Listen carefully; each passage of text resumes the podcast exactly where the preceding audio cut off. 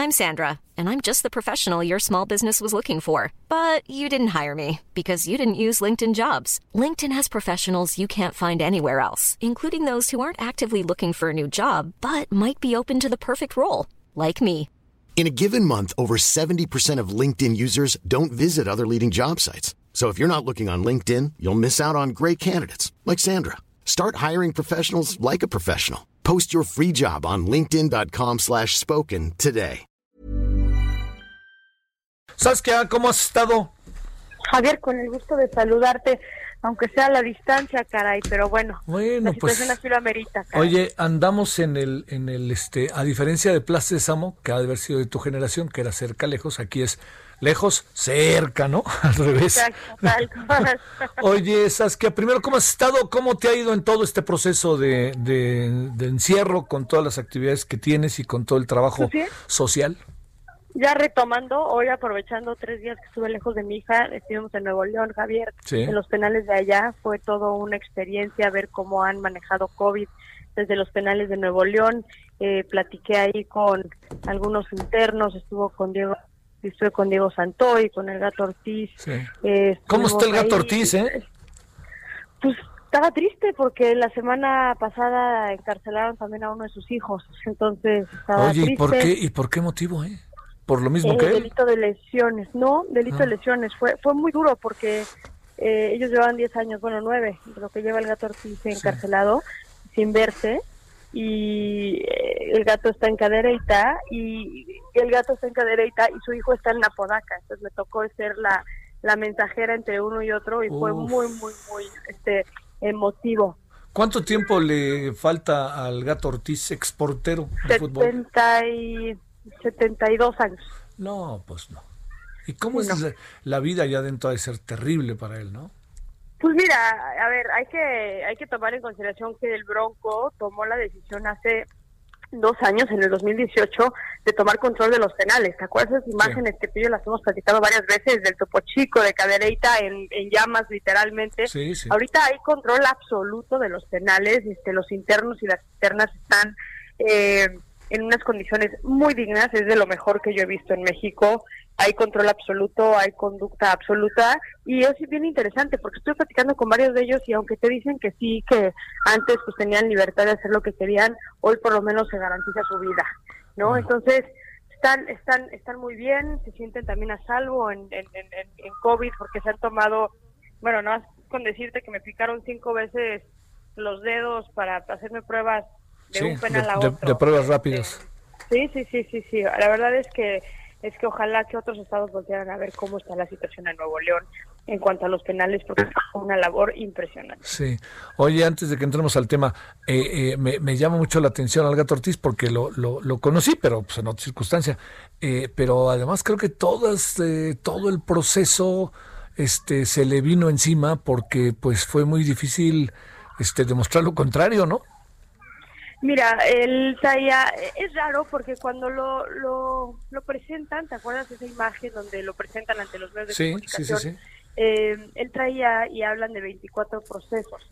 Él está sentenciado por tres secuestros eh, únicamente. Ajá. Lo reconocen las víctimas mismas, aunque una de las víctimas, que es el esposo de Gloria Trevi, ya salió a decir que él sabe que el gato Ortiz no tuvo absolutamente nada que ver con, con, con, con el secuestro.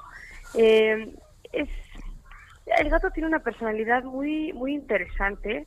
Es un tipo que yo diría que tiene personalidad eh, limítrofe, porque es todo nada. Sí. Tuvimos ahí una discusión donde yo sentí, quise medir, le hice una entrevista criminológica, ¿no? Entonces quise medir nivel de agresión y lo vi con su Biblia y lo vi hablando mucho de, de Dios y de Jesús y demás.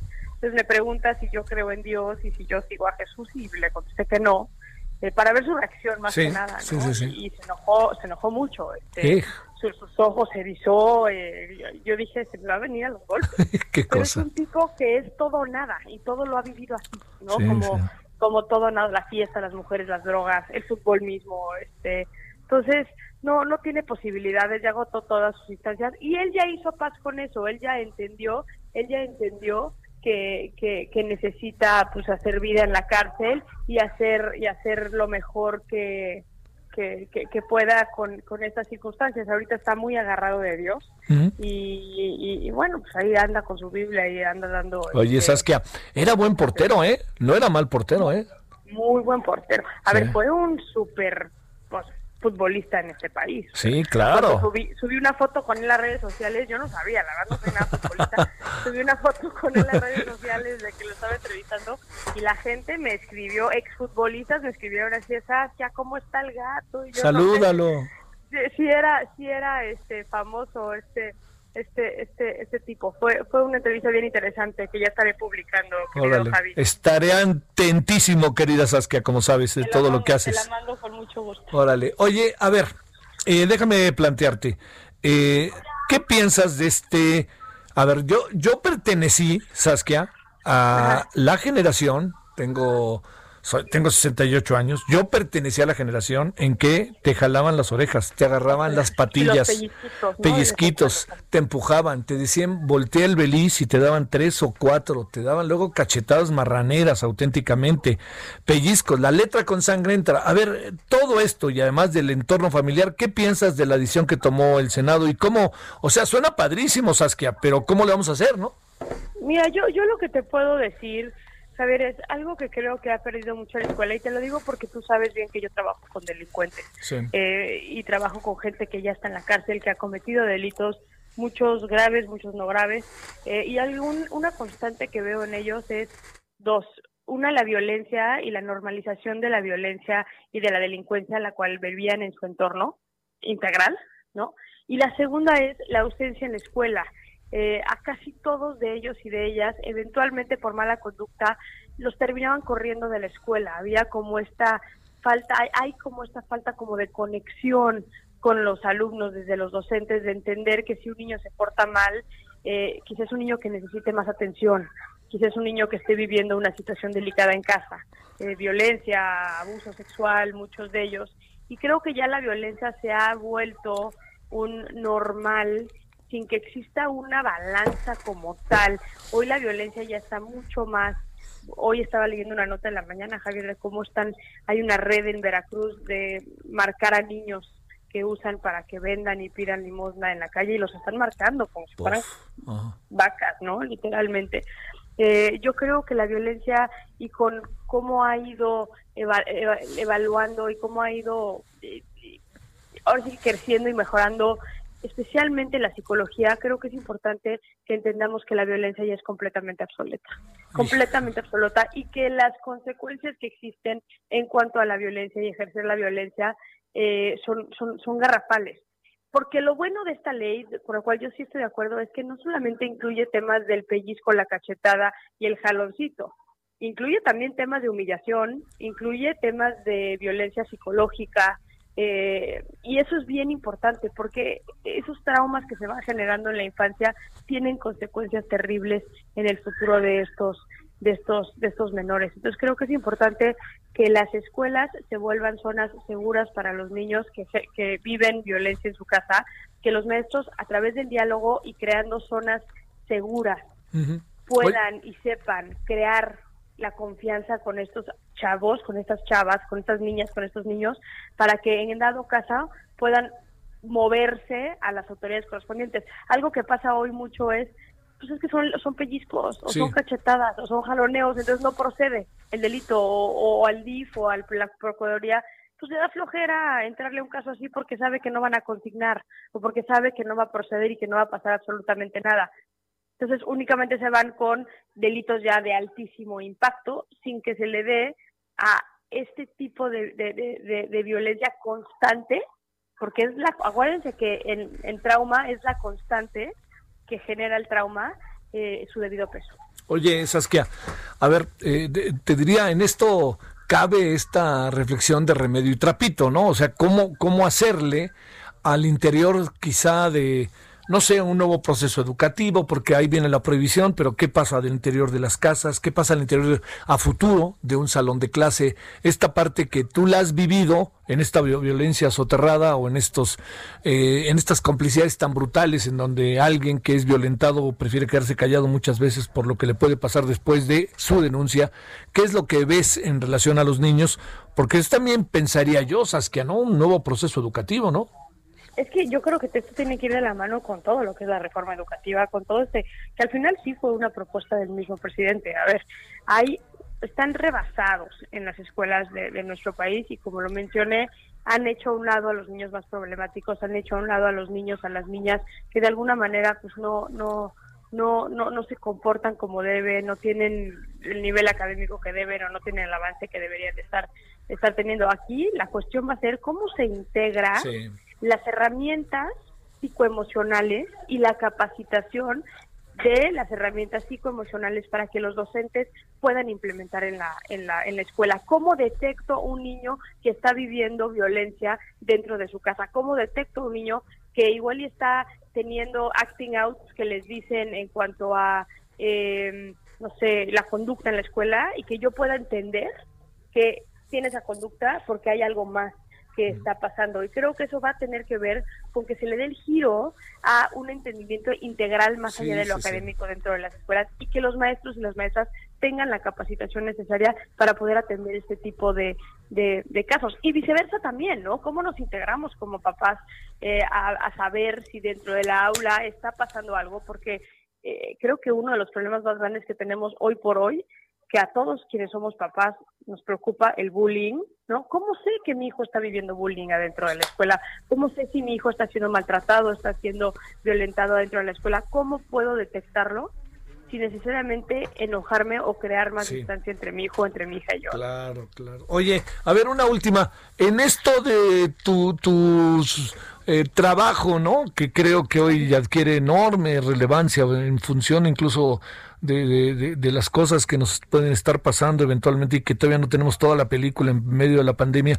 ¿Cómo nos va en la violencia intrafamiliar y cómo nos va en los penales que has visitado de lo que en otro tiempo conocíamos como Tribunal para Menores? Pues mira, eh, adolescentes en conflicto con la ley. Cuando me, cuando me preguntas cómo nos va, ¿a qué te refieres? Este, eh, ¿En qué circunstancias encuentras a las personas que están bajo esa perspectiva? Es decir, ¿cómo los encuentras psicológicamente? ¿Fueron golpeados, no fueron golpeados? ¿Qué, qué es lo que alcanzas como a... El proceso educativo y el entorno, por más que sea obvio, este, ¿en qué circunstancias lo encuentras, Saskia? Mira, eh, dentro de la página Reinserta hay un estudio que hicimos hace dos años, en el 2018 lo presentamos, eh, lo presentó con nosotros Sue Robledo cuando era subsecretario de Gobernación, eh, el estudio que se llama Factores de Riesgo en niños que están privados de su libertad por haber cometido un delito, ¿no? En comunidades de internamiento. Trabajamos con 500 niños, Javier, que están hoy purgando una sentencia, una medida por haber cometido un delito. Y algo que hemos visto en ese estudio es que prácticamente el 100% de ellos, estamos hablando de un ochenta y tantos por ciento de ellos, vienen de entornos violentos, han estado en contacto con violencia o con crimen y han normalizado la violencia del crimen y han sido víctimas ellos directamente. Algo que nosotros peleamos mucho en, en, Reinserta con los jóvenes y niños con los que trabajamos especialmente es cómo podemos juzgarlos de la manera que lo hacemos. Si cuando estaban viviendo lo que estaban viviendo hace unos años antes, no los estamos ahí defendiendo. No, pues y te estoy hablando de abuso sexual, estamos hablando, estoy hablando de violencia extrema en muchos en muchos de ellos. Las historias de estas personas son completamente eh, desgarradoras y hay una sociedad que les ha fallado. Entonces me parece que el reconocimiento del ejercer este tipo de violencias, tanto psicológica como física, como algo negativo, es un avance a que se puedan crear los programas necesarios para proteger a la infancia y también en los penales. Ahorita tenemos un caso con, con la senadora Josefina Vázquez Mota Javier. Estoy, eh, estamos haciendo una iniciativa que vamos a presentar ya pronto en el Senado. Eh, tenemos un caso en un penal femenino que femenil que, perdón, este, una mujer que está en la cárcel por matar a sus dos hijas, una de, de, de cinco meses y la otra de dos años, eh, a las ambas las prostituían, entonces ambas mueren en una situación de, penetración, de violación como tal. Ella se embaraza y llega a la cárcel embarazada, su esposo también está acusado de feminicidio en el penal varonil.